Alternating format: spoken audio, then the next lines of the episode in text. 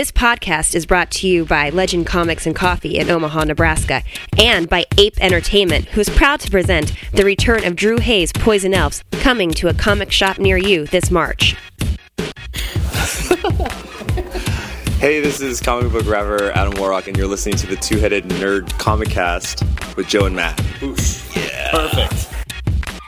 Sort of break it, break it down like this. Welcome to episode 107 of THN, where we're talking comics and nerd news for the week of Wednesday, March 13th. My name is Matt Baum. That's at Matt Team on the Twitter. And when I'm not dragging the download numbers of the show into the toilet, I write the comic speculator blog for WordPoint.com. And I'm Joe Patrick. That's at Joe Patrick116 on the Twitter. And when I'm not secretly gushing, because our slipping downloads obviously mean you guys like me more and are tired of Matt's be mean to Joe shtick. I'm the manager of Legend Comics and Coffee in Omaha, Nebraska, and the artist slash co-creator of Good Plus, which you can find at goodpluscomic.com. It's a comic, Okay. and it's it's plus good. this week, you hear reviews of Batman and Robin 18 and Sledgehammer 44, number one.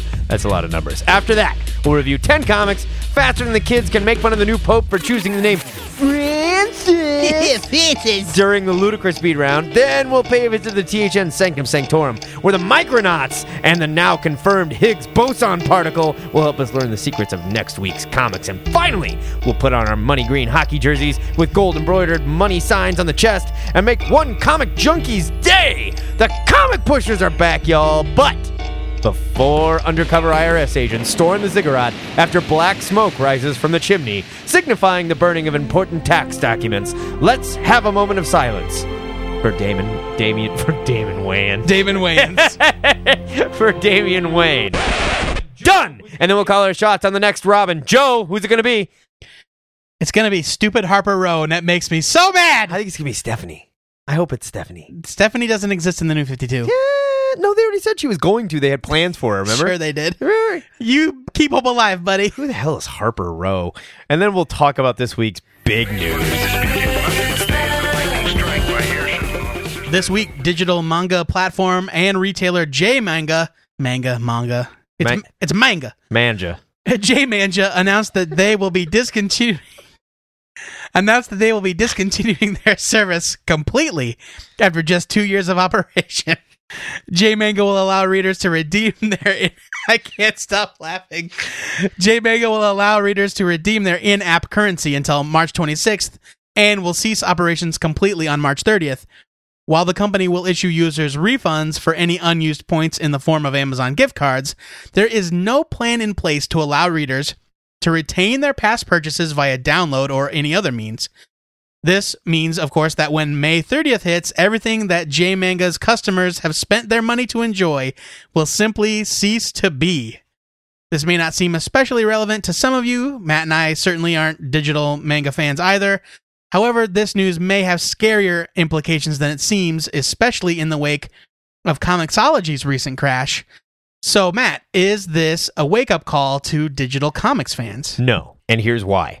Because all this does is encourage us even more to steal our comics. No, it doesn't. It absolutely does. If you're a digital comics fan and you have these places that are going under, you're losing money, is that going to make you want to invest in another one? Or is that going to make you want to get on a torrent site and steal your comics? But when we're talking about quote unquote another one, we're talking about an actual app provided by DC Comics or Marvel Comics or Comixology, which is the big dog. well, and even DC and Marvel, they both work through Comixology. The DC one, Yeah, I mean, yeah. those are Comixology apps. And honestly, I'm not going to name sites and stuff like that because I want to help anyone out. But you want to get on and search all this week's comics, you can certainly find a complete download. So let me get this straight. You are encouraging our listeners No. to steal their comics. no, I am not doing that. What I'm saying is this stuff like this is what encourages people to steal No, stuff they had rather than buying. They may have had some weird business practices that people didn't catch on with. Sure, whatever. or whatever. But the point is, whether this is not to slam digital comics. I mean, digital comics are going to happen no matter what. it's true, and I like digital. and at this point, I think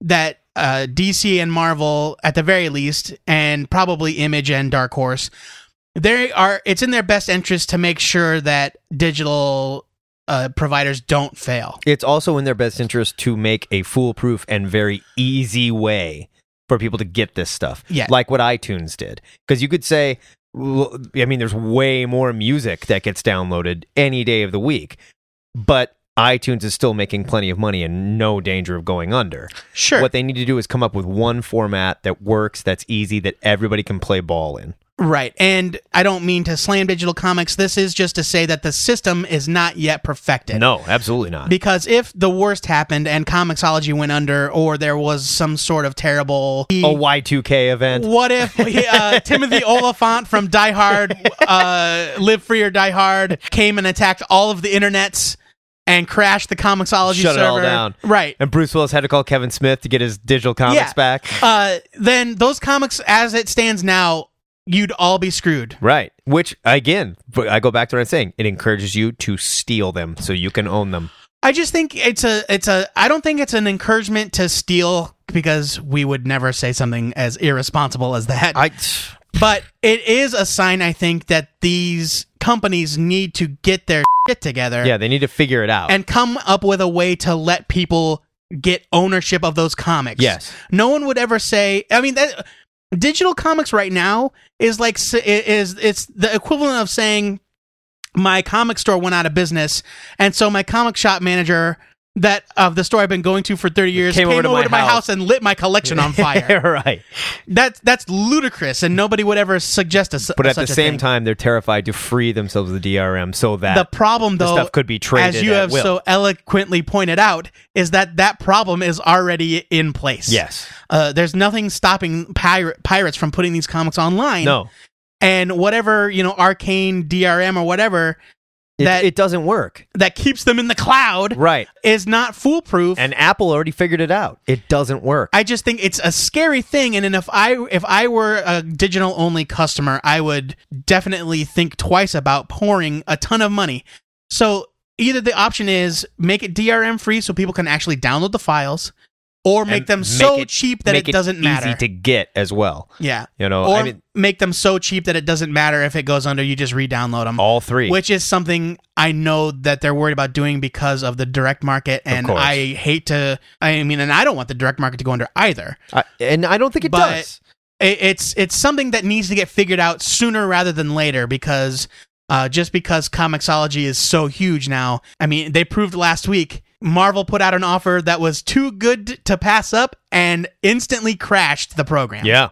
which is a, big deal. Yeah. Uh, that kind of stuff just can't happen to these people that are investing in digital comics. And now, and I also wanted to point out that this doesn't have anything to do with people producing original digital content like Monkey Brain and Thrillbent. That's you know original webcomic content. Oh, right, right. Yeah. We're talking specifically of digital versions of comics like that are this week's new comics that available are on the print. shelf that are made available digitally the Yeah. same day. Stuff like that. so After a rocky tenure at Marvel and DC, writer J. Michael Straczynski is returning to creator-owned comics and restarting his Joe's Comics imprint and restarting his Joe's Comics imprint at Image Comics while he's at it. The flagship title of the new Joe's Comics will be the crime horror series 10 Grand, launching in May with art by Ben Templesmith, who we both like. Mm-hmm. 10 Grand is the story of a mob enforcer named Joe Fitzgerald, Jewish, who falls in love and pledges to give up a life of crime after the fabled one last job. you think Jewish people can't be in the mafia? Uh, uh, you know, I mean, there's, I'm sure there's some. Most of them are lawyers, probably. When that last job gets his girlfriend killed and sees Joe near death slipping into hell, he's given an offer he can't refuse from the angelic host of heaven. Spend an eternity in righteous service in exchange for five minutes in paradise with his dead love each time he's killed and resurrected. 10 grand, along with any future Joe's comics titles, will be published in the style of TV seasons with their two or three month gap in between 12 issue arcs. JMS hopes this will help all of his new titles stay on time. Something that was definitely a problem with Joe's comics in the past. So, is this good news? Are we excited about the new comics from a divisive character like JMS, who I would like to add may not even finish them? I think uh, this is good news. We both liked his creator-owned stuff. I think Straczynski does his best work. Midnight Nation. Yeah, I think he does Rising his best Stars. work when he's playing in his own sandbox. Yeah, and I think that this is uh, this is good news because I like the guy as a writer.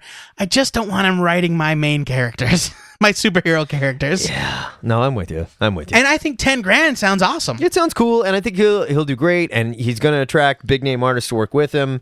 And Image Comics is a great place for him, where he can do whatever the hell he wants. Yeah, and I think it's a good plan to Yeah. do the 12 on, take a break, refresh, and then go to the next arc. I think so too. This is this will be fun.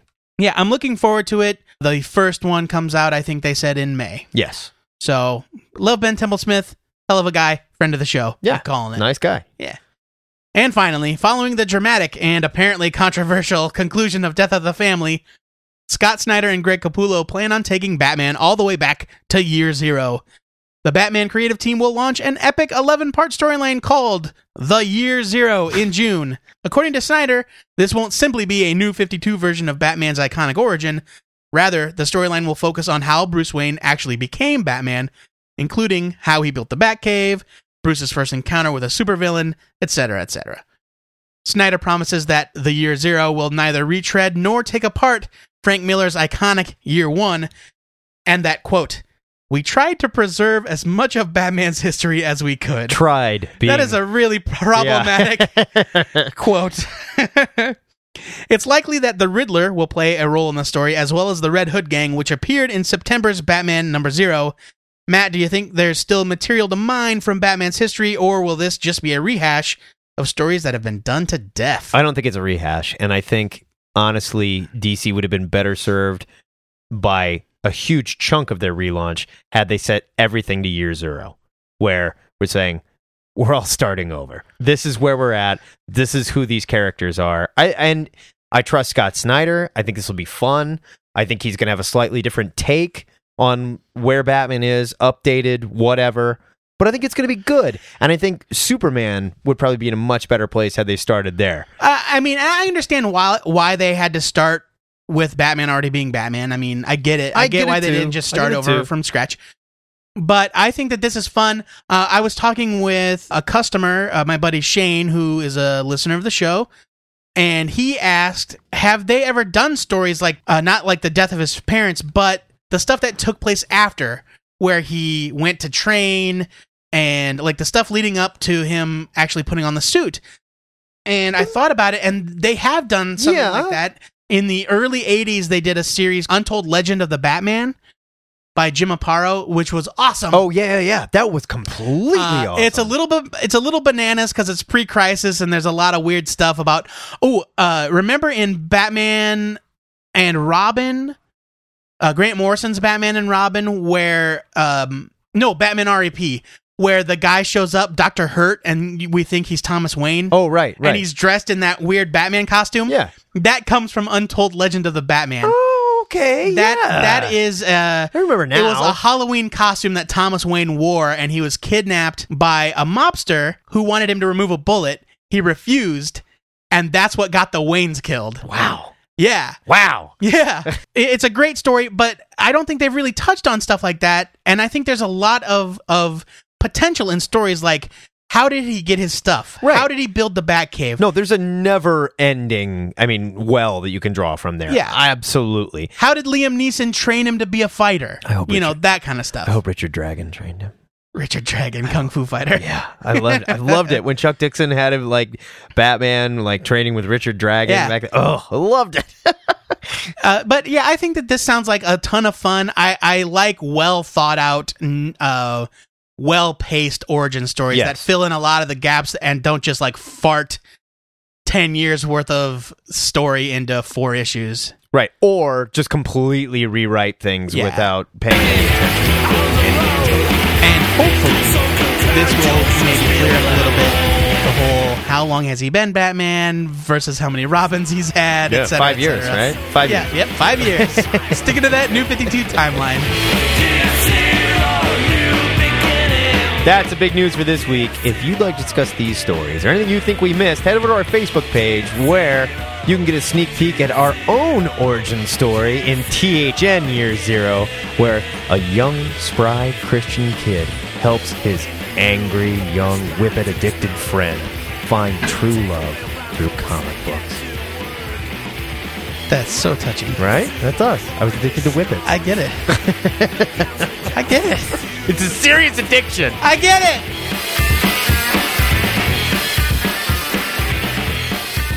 Each week, the guy I call my personal God particle, Joe Patrick, posts the question of the week on our Facebook and Twitter. And we not only read your responses, but if you call us on the damn Skype, our Skype name is Two Headed Nerd, and leave us a message, we will play them all on the new Answer of the Week audio blog exclusively at twoheadednerd.com.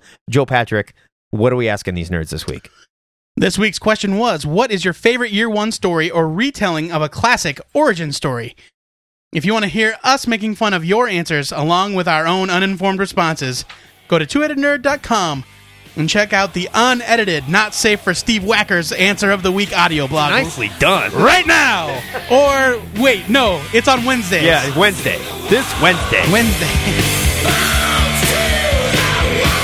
It's review time here again on THN, where each week Joe Patrick and I grab a couple funny books, pull their pants down, and check their purple parts for any foreign growths. Joe Patrick, any lumps in your read this week? The only lumps were the lumps in my throat. Ooh. My pick of the week was Batman and Robin number 18 from DC Comics, written by Peter J. Tomasi. That's what we're calling him now. Pencils by Pat Gleason and inks by Mick Gray. Here's your solicit. It's only one or two sentences here. You dare not miss this issue. It's the Batman and Robin story of the year. And normally I'd make fun of it, but I think that's actually pretty accurate. Okay, now here's yeah. I mean, it- okay, but when I read it, I was like, oh yeah, they're going to introduce a new Robin. Oh no, no, no. I was going to make a big spoiler warning here, but Matt went ahead and ruined it in the intro for the show. So f- it, Damian's dead. Uh, if you haven't read Batman Incorporated number eight, I'm really sorry. Uh, but let's be honest, DC has been actively trying to spoil this issue for you since before it was even released. And all the Bat titles say Requiem right on the there cover, are full page and have Robins. there are full page ads in the DC comics that say R.I.P. Damian yeah, or whatever. I mean, he's dead. in memory of Damian Wayne. In memory of Damon Wayans. In memory of Damon Damon Wayans, R.I.P. Uh, uh, Damian, of course, was killed by the forces of Leviathan in uh, this month's Batman Incorporated number eight. Batman and Robin 18 is one of many Requiem issues hitting the stands this month. Not only does it do the best job so far of handling the aftermath of Damian's death, but it's the best issue of Tomasi and Gleason's run on the title to date, and definitely the best comic I've read this week, period. Agreed. This issue is completely silent, without dialogue or sound effects, even. Mhm. So Gleason and Gray have to do the heavy lifting, conveying Tomasi's script without the benefit of words to cover up any lackluster storytelling.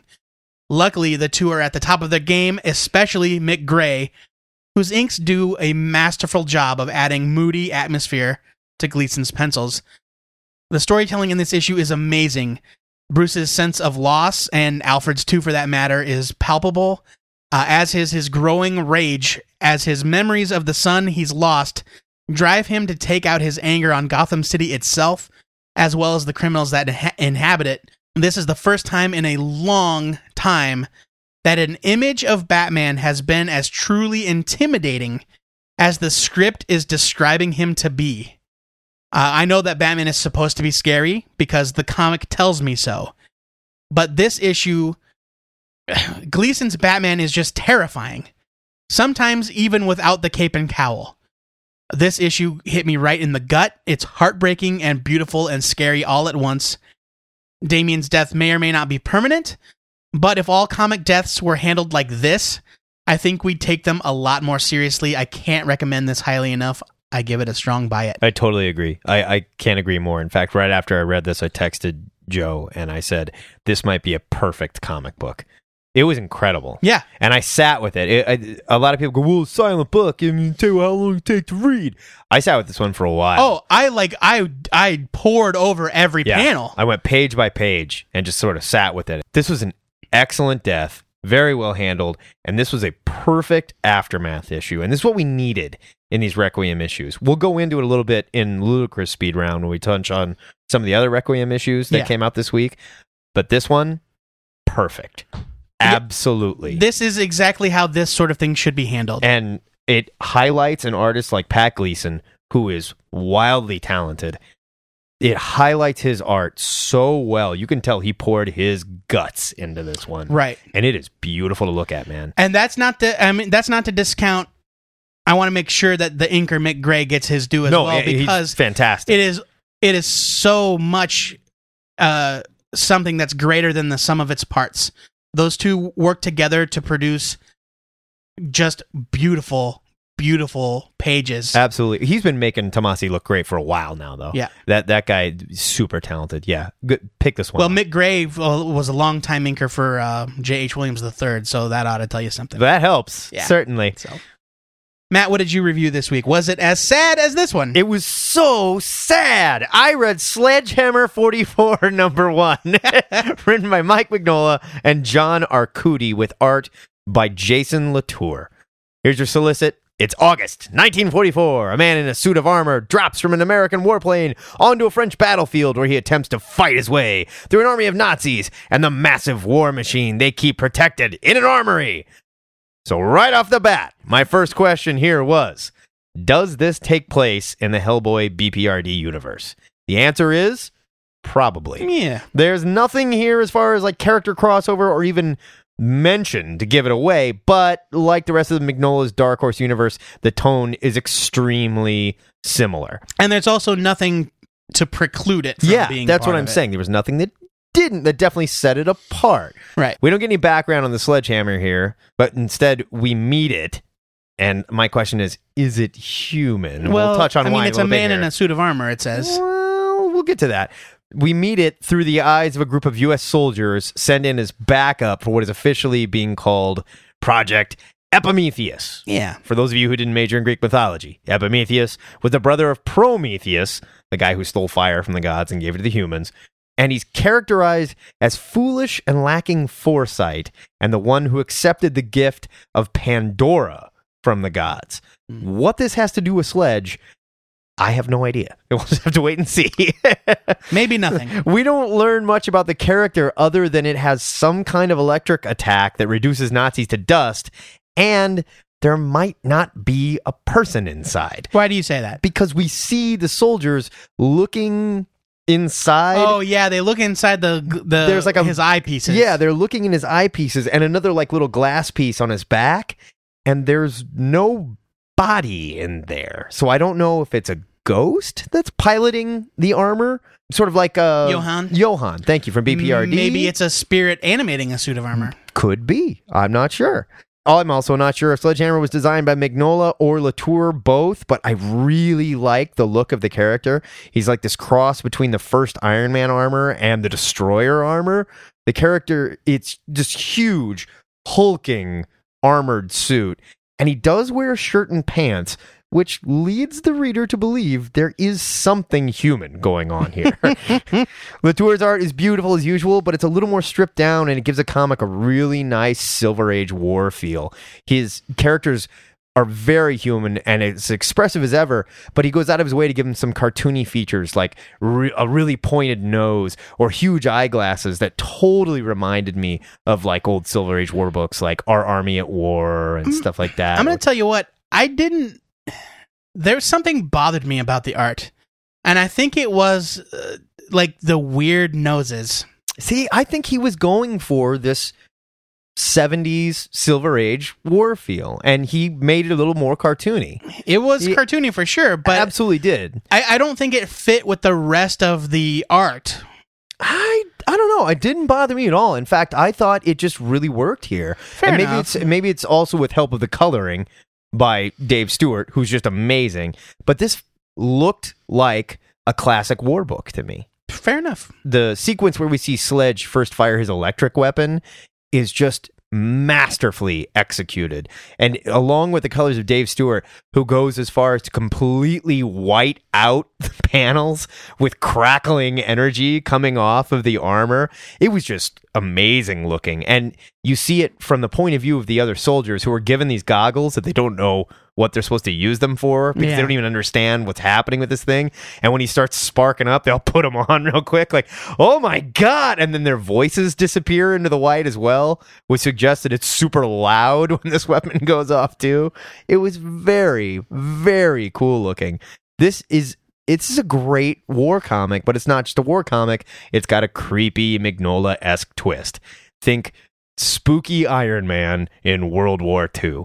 And if you've been intimidated by jumping into Hellboy or BPRD due to just the sheer amount of catch up reading, this could be a really good title for you. Again, I'm not positive that it takes place in that same world, but I'm pretty sure it does. That said, gigantic buy it. This is going to be a ton of fun. I really enjoyed it. Yeah, I I agree. Uh, I do have some reservations about the art. Other other than the characteristics of the human characters, I thought the art was gorgeous. Uh, Jason Latour is very talented, and of course, with Dave Stewart helping you out, Hard to go wrong about it. Yeah. Uh, other than that, though, I, I really like the concept. I love the story. I love the mystery of is there a guy in there? Is it supernatural? Is it just a robot? You know, what's happening? It's a shame that this is only two issues. But Oh, I bet we see more. yeah, I, I think this is the sort of thing that will pop up again. Like Baltimore was the same thing. It started Sure. off as one issue, and then Yeah, all of a sudden we've got absolutely, Baltimore minis absolutely. everywhere. I'm giving this one a buy it as well.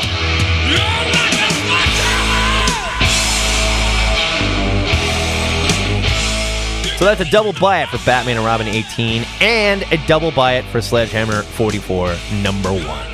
Of course, we want to know what you mourning crime fighters and armor golems thought of these comics. So write your condolences over at the comments section for this episode at twoheadednerd.com.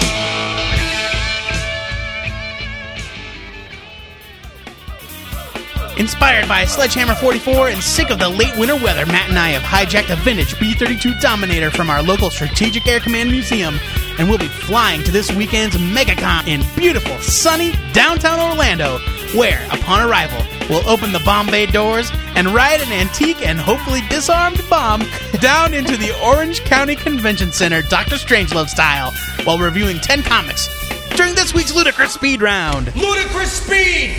Go! Batgirl number 18 from DC. Ray Fawkes jumps on as a writer for this two part story about Babs and her psycho baby brother James. This is another Requiem title, but not a must read, as the only mention of Robin's death is during a phone call from James Gordon Sr. Art wasn't particularly impressive here, but the writing was fairly strong. I'm going to read the next one, giving it a skimming. Buddy Cops, one shot from Dark Horse. Uh, this is a standalone issue, again, reprinted from stuff that appeared in Dark Horse Presents. I didn't even know that. I didn't either. Uh, the art is by Evan Shaner, who is an artist I follow on Twitter. I've been Shanier? Shaner, S H A N E R. Okay. Uh, I've been following on following him on Twitter for years now, uh, to various art blogs and things like that. He's an amazing artist, and this is a hilarious comic.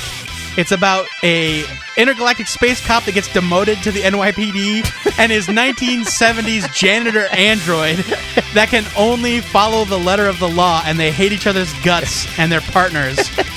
It's so funny. It's three short stories. Only great in comics, art. folks. Only in comics. Huge buy it from me. I want more of this right now. Ultimate Comics Wolverine number one from Marvel. Cullen Bunn writes The Ultimate Adventures of James and his son Jimmy, which I still think is funny to say out loud. David Messina is on art, and I love his Star Trek work at IDW, but I didn't love it here. Wolvie's chasing a group called Mothervine that's trying to kill a senator, and Jimmy's looking for his dad. Not bad writing, I just don't care about the Ultimate You anymore. That said, weak skim it? Borderline leave it?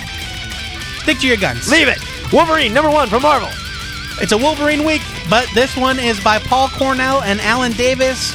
I love Paul Cornell, especially from his work at Marvel on Captain Britain and MI13. We touched on that last week. Yeah, I know. Alan Davis is a legendary artist that I love and Matt hates. I don't hate it! Whatever. That said, this issue was, it seemed very small. Yeah.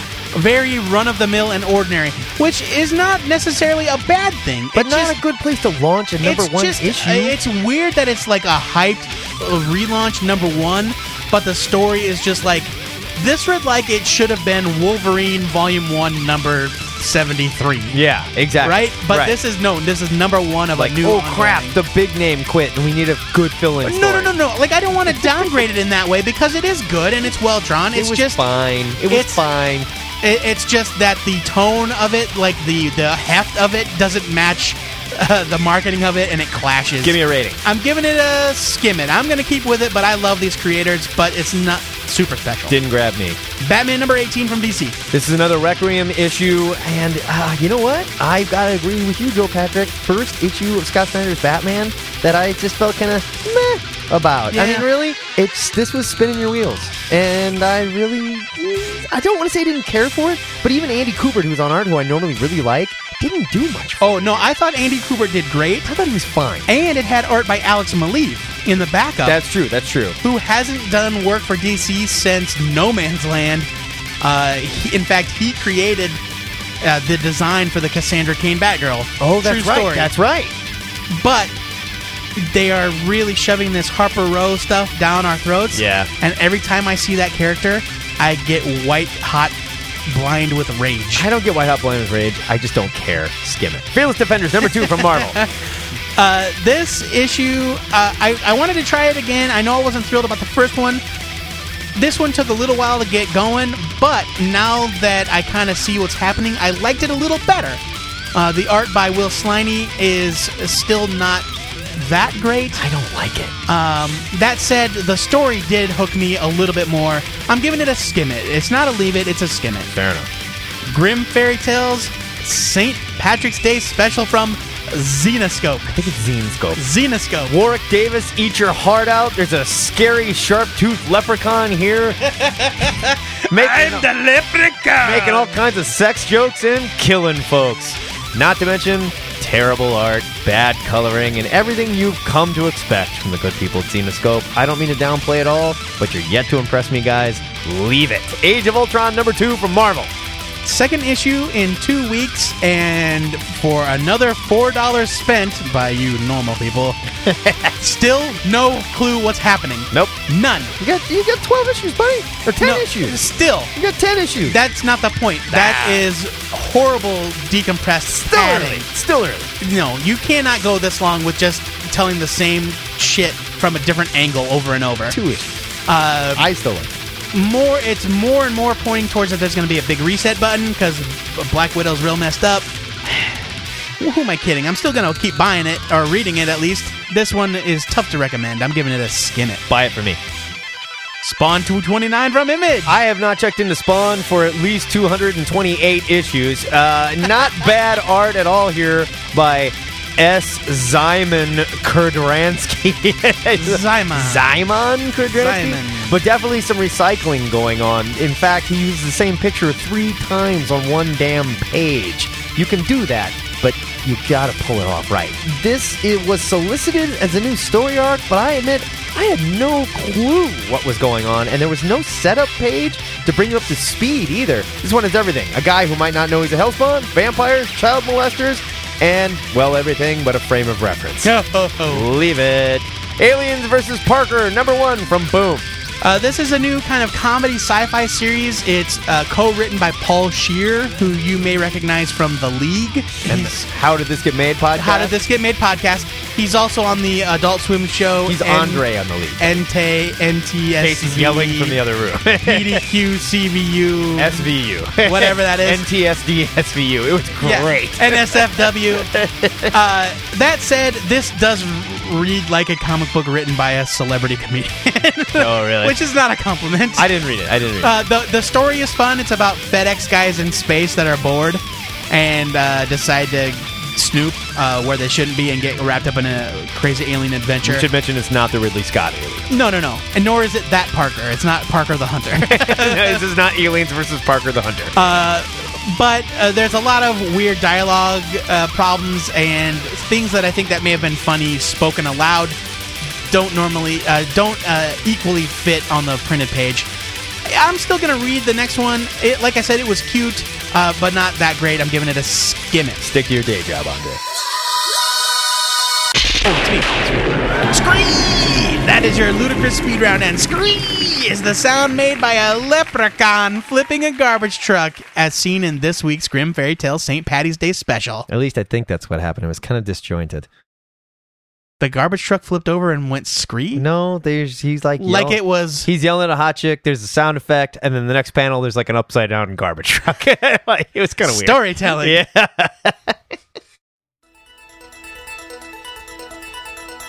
With the final confirmation of the Higgs boson particle becoming official this week, Joe and I thought this would be the perfect time to invite our friends Bug and Acroyear to the Sanctum Sanctorum, where a splash of Pym particles in our scotch will reduce us to microscopic size for a dinner of God particles, which will not only solve a bunch of physics issues, like why atoms have weight, but also get a microscopic dude super f***ed up.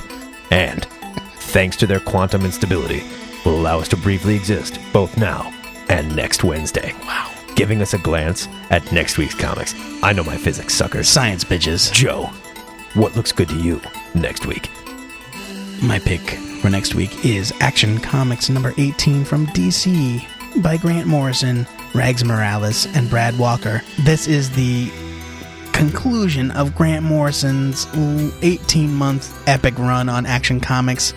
Would you call it epic or bonkers? Bonkers run on Action Comics. Bonkers works a little better. I won't lie, I stopped reading halfway. It's been up and down and up. And I'm gonna down. get caught up for the for the fans. It's just for the kids. for the kids. For the kids. Um, I need to know how it ends. I need to know how he, like, what condition he leaves things in for Andy Diggle. no doubt. and uh, I'm just real curious about about um, catching up on this one and seeing what he does. Fair enough. Matt, what are you interested in next week?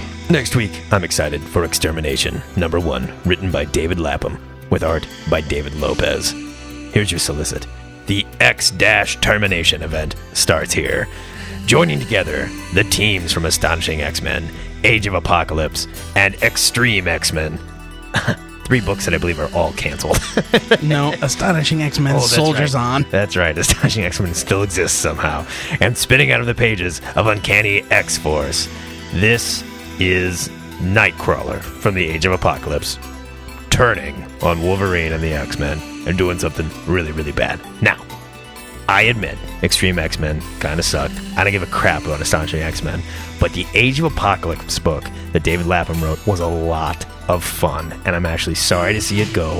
I think this is going to be a good time. The THN trade paperback pick of the week for Wednesday, March 20th, is the Maximum Minimum Wage hardcover from Image Comics. Written and illustrated by Bob Fingerman, this book collects the acclaimed indie miniseries focusing on the bleak, boring, and uncomfortable workaday lives of Rob and Sylvia. If you enjoy shows that make you squirm and get under your skin like Louie and Girls, then this is a must read. Seek it out on the shelves of your local comic shop next Wednesday. You may be wondering why I didn't pick the massive volume 1. Well, I didn't see it on the list. So That's- there, Keith Silva. That's my pick for next week. and of course, we want to know what you're looking forward to next week. So be sure to tell us what your own quantum entanglement has you excited for over at our Facebook page, facebook.com forward slash two headed nerd. What's wrong with you? Why can't you just I- read it? I look at the slash and Just I say, just say, forward, backwards. just say slash. I don't know why it confounds me so.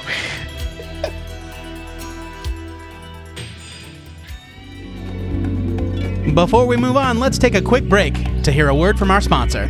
The Two Headed Nerd Comic Cast was brought to you by Ape Entertainment. Since 2003, Ape has been bringing readers original and licensed comics and graphic novels like Pocket Gods, Strawberry Shortcake, and the upcoming return of Drew Hayes' Poison Elves, which continues the saga where it abruptly ended back in 2007. Look for Poison Elves in this month's previews catalog on page 244 and pre order your copy today. Check out ape-entertainment.com for more.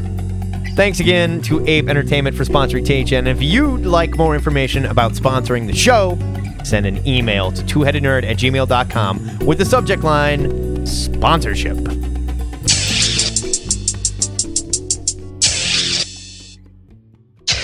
Cruising down the street in my 6'4, jocking the nerds, slapping the hoes. Went to the comic shop to get the scoop. Knuckleheads there, cold sorting some dupes. A call pulls up, who can it be? A fresh spider buggy rolled Jack Kirby. He rolls down his window and he started to say, It's all about drawing a page a day. Damn! What? That was the best one yet! I'm pretty sure I said a Carl pulls up. Mothers, hide your children, cause the product slinging players, the comic pushers, are back looking to make some new addicts. This week, a scrawny rat soup eating motherfucker named Tim Flieger writes. I was an avid reader of comics in the muscle bound, absurdly large, gun toting, freewheeling early 90s. I don't recall them being freewheeling. Free love, early 90s. At the time, I read a lot of X Men and X Force stuff, as well as some of the early Image and Valiant comics like Spawn, Savage Dragon, X-O Manowar, Bloodshot, and a few Kung Fu comics. After a long lull with a few failed attempts to get back into comics, I jumped back in about six months ago, in parentheses, thanks in large to your show. That's what we do. You're welcome. and have been pleasantly surprised. I'm sorry. by some of the great titles that came out while I was on the wagon. I recently burned through Preacher, Y the Last Man, Watchmen, and Batman Year One. I also recently caught up on The Walking Dead, probably my favorite comic right now, and I've been enjoying Chew and the Batman reboot. I'm looking for some more comics that take place in a self contained universe where I don't have to follow multiple storylines in other books. And he goes on to say that he's into science fiction and historical revisionism. Joe Patrick, what are we throwing at Tim Flieger here?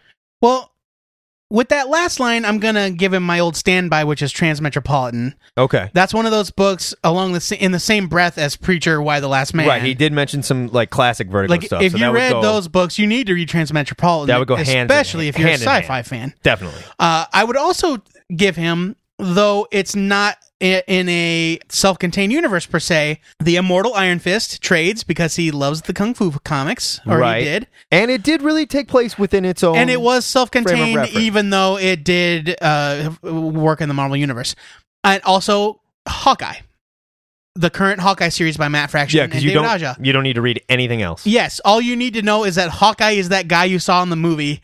This is what happens when he's not running around with the Hulk. Fair enough. And both of those books are by the same creative teams, or at the very least, uh, Matt Fraction and David Aja worked on both books. And both are wonderful examples of Marvel characters done right without all of the baggage True. to to Ab- no, absolutely. keep a new reader out. Uh, I would also say, though it is much f- more firmly placed in the Marvel universe, I think Mark Waid's Daredevil is worth reading. Yeah. Uh, if you like the Batman reboot, you know it's not that you can't hang in a superhero universe. Mark Waid's Daredevil builds on everything that came before, but doesn't dwell on it. So you don't need to know everything that happened. You only need to know that this guy Matt Murdock went through some, and now he's kind of living in denial. Uh, and it's all three of those books are great Marvel series that take place in the larger Marvel universe without being beholden to it. And those would be my first recommendations to Tim. What about you, Matt Bomb?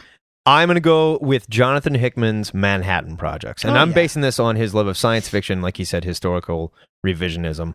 It doesn't get much more science fiction and historically revisionist than Hickman's Manhattan Project. Pretty much. It's fun. It's terrifying. It's wacky. It, it's just wonderful stuff. And we recommend that a lot. We recommend We do. that. We We, do. recommend, you know, Transmet a lot. So something that we don't recommend that I don't think we've ever mentioned on the show uh, that fits both those categories as well is Jonathan Hickman's Pax Romana. Oh yeah, that's another good, really good one. As far as speaking historical revisionism, I would also throw out Warren Ellis's name as far as a guy that does really creepy, fun sci-fi. He did a bunch of stuff at Image that's been great, including Ministry of Space, which was tons of fun. Sort of what if Great Britain won the space race? Sure. Took a long time to finish. Oh, Planetary. But when it did finally finish, it was wonderful. I would also throw his planetary in there, which we talked about at length last month. No, Uh, I think it was We it was last week It in was the last week. in the That's answer right. of the week. Yeah. we talked about it quite a bit there. I'd also throw out his super god that he did for Avatar, which was sort of like a a nuclear weapons race, but instead of building nuclear weapons, each nation had built a super powered person. Yeah, super beings. and they all turned on them in really bad ways. But like as far as creepy sci-fi and kind of real world sci-fi stuff, you really can't go. yeah, it's not a Warren world Ellis. where like you know there are caped adventurers out there already. and kind of real world sci-fi stuff. You really can't go. yeah, wrong it's with not a Warren world Ellis. where like you know there are caped adventurers out there already. Humanity going too far. right. And Ellis is just a master at this creepy sci-fi stuff. I can't throw it. In fact, you could go pick up anything that he did at Image, and they were all a lot of fun, all very self contained stories, and most of which are collected and still out there right now. Yeah, yeah. You can find a lot of them in trade paperback. Also, based on some of your love for the Vertigo stuff, I would throw out Brian Wood's DMZ. It was just widely underappreciated. It was an Yeah. incredible story, and it's over. It's finished. He's working on the Massive now, which I also suggest. We mentioned the Massive uh, Volume 1 paperback is out. Definitely worth picking up this week. I think you would love it. As far as real world stories, DMZ and the Massive both are set in the near future. DMZ takes place where militias have basically pushed the United States government all the way back. There, there was a second American Civil War, Right. and New York City and the area surrounding it is a demilitarized zone. Whereas the Massive is a story about a ship and its crew that it's looking for its sister ship in the near future where the earth has basically just befallen an amazing environmental like Apocalypse. disaster. Yeah, I mean, like a real world environmental meltdown. Right. And what it's like to be an environmentalist in a future where the environment has all but collapsed. And And uh, society along with it in a lot of places. both of which are just wonderful. I highly suggest those. And Tim, if you read any or all of these and you like or hate them, we of course want to hear back from you. Let us know if we're on the right track here.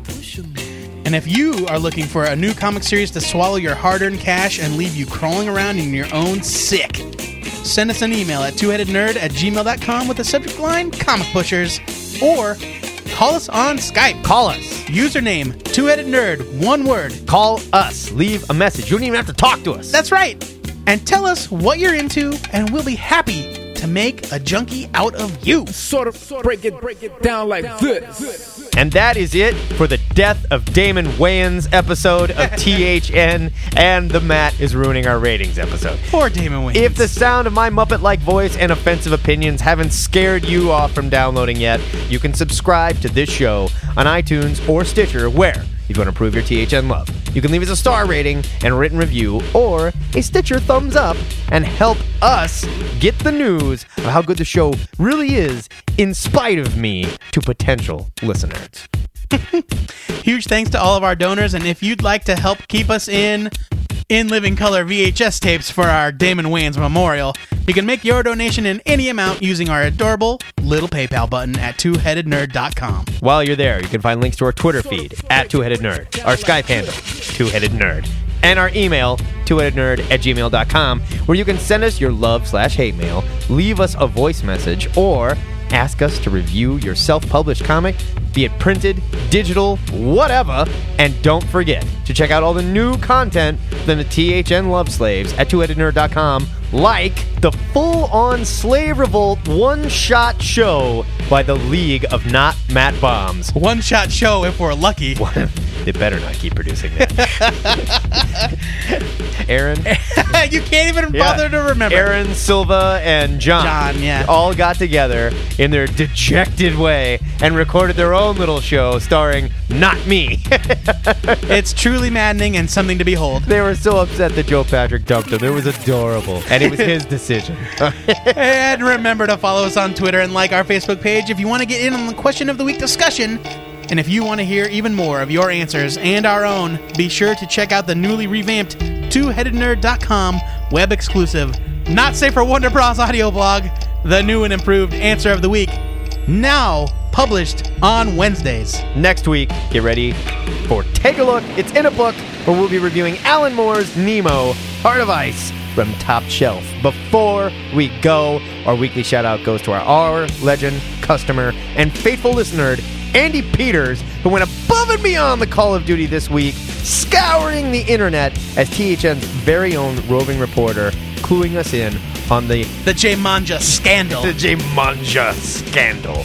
Word to you, Andy, and until next time, true believers, remember to pre-order your comics. Your retailer just might kiss you on the mouth for it. This is the Two-Headed Nerd signing off. J Manja.